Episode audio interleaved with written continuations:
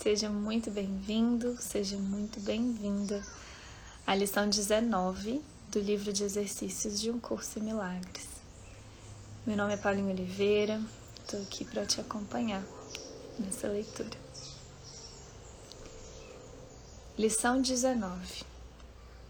Eu não estou sozinho ao experimentar os efeitos dos meus pensamentos. A ideia para o dia de hoje é, obviamente, a razão pela qual o que vês não afeta só a ti. Notarás que, algumas vezes, as ideias relacionadas com o modo de pensar precedem aquelas relacionadas com a percepção, enquanto que outras vezes a ordem é revertida. A razão disso é que a ordem não importa.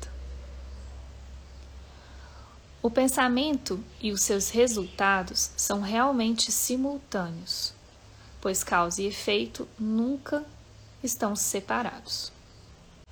Hoje estamos enfatizando mais uma vez o fato de que as mentes são unidas. Raramente essa ideia é totalmente bem recebida de início, já que parece trazer consigo um enorme senso de responsabilidade e pode até ser considerada como uma invasão de privacidade.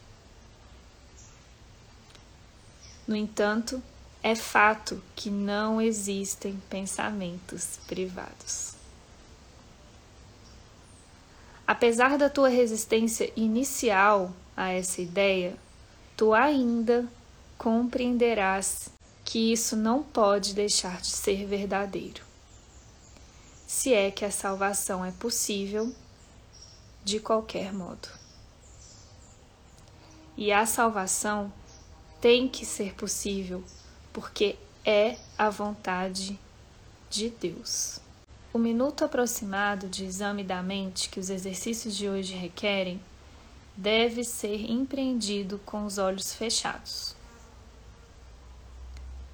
Primeiro, a ideia para o dia de hoje deve ser repetida e então a mente deve ser cuidadosamente examinada em busca dos pensamentos que contém naquele momento. Ao considerar cada um, cita-o em termos da pessoa ou do tema central que ele contém. E, mantendo-o em tua mente ao fazê-lo, dize: Não estou sozinho ao experimentar os efeitos deste pensamento sobre o requisito de selecionar sujeitos para os períodos de prática com a máxima indiscriminação possível já deve ser bastante familiar para ti agora.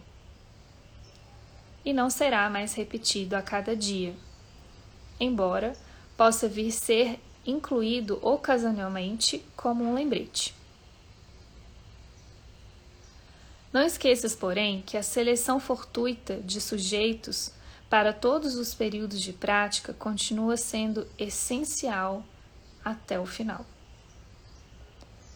A falta de ordem conectada a isso finalmente fará com que o reconhecimento da falta de ordem de dificuldades em milagres seja significativo para ti.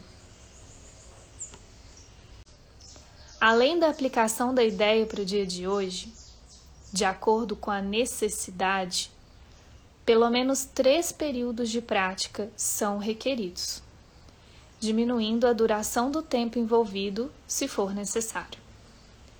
Não tentes mais do que quatro. Um curso em milagres.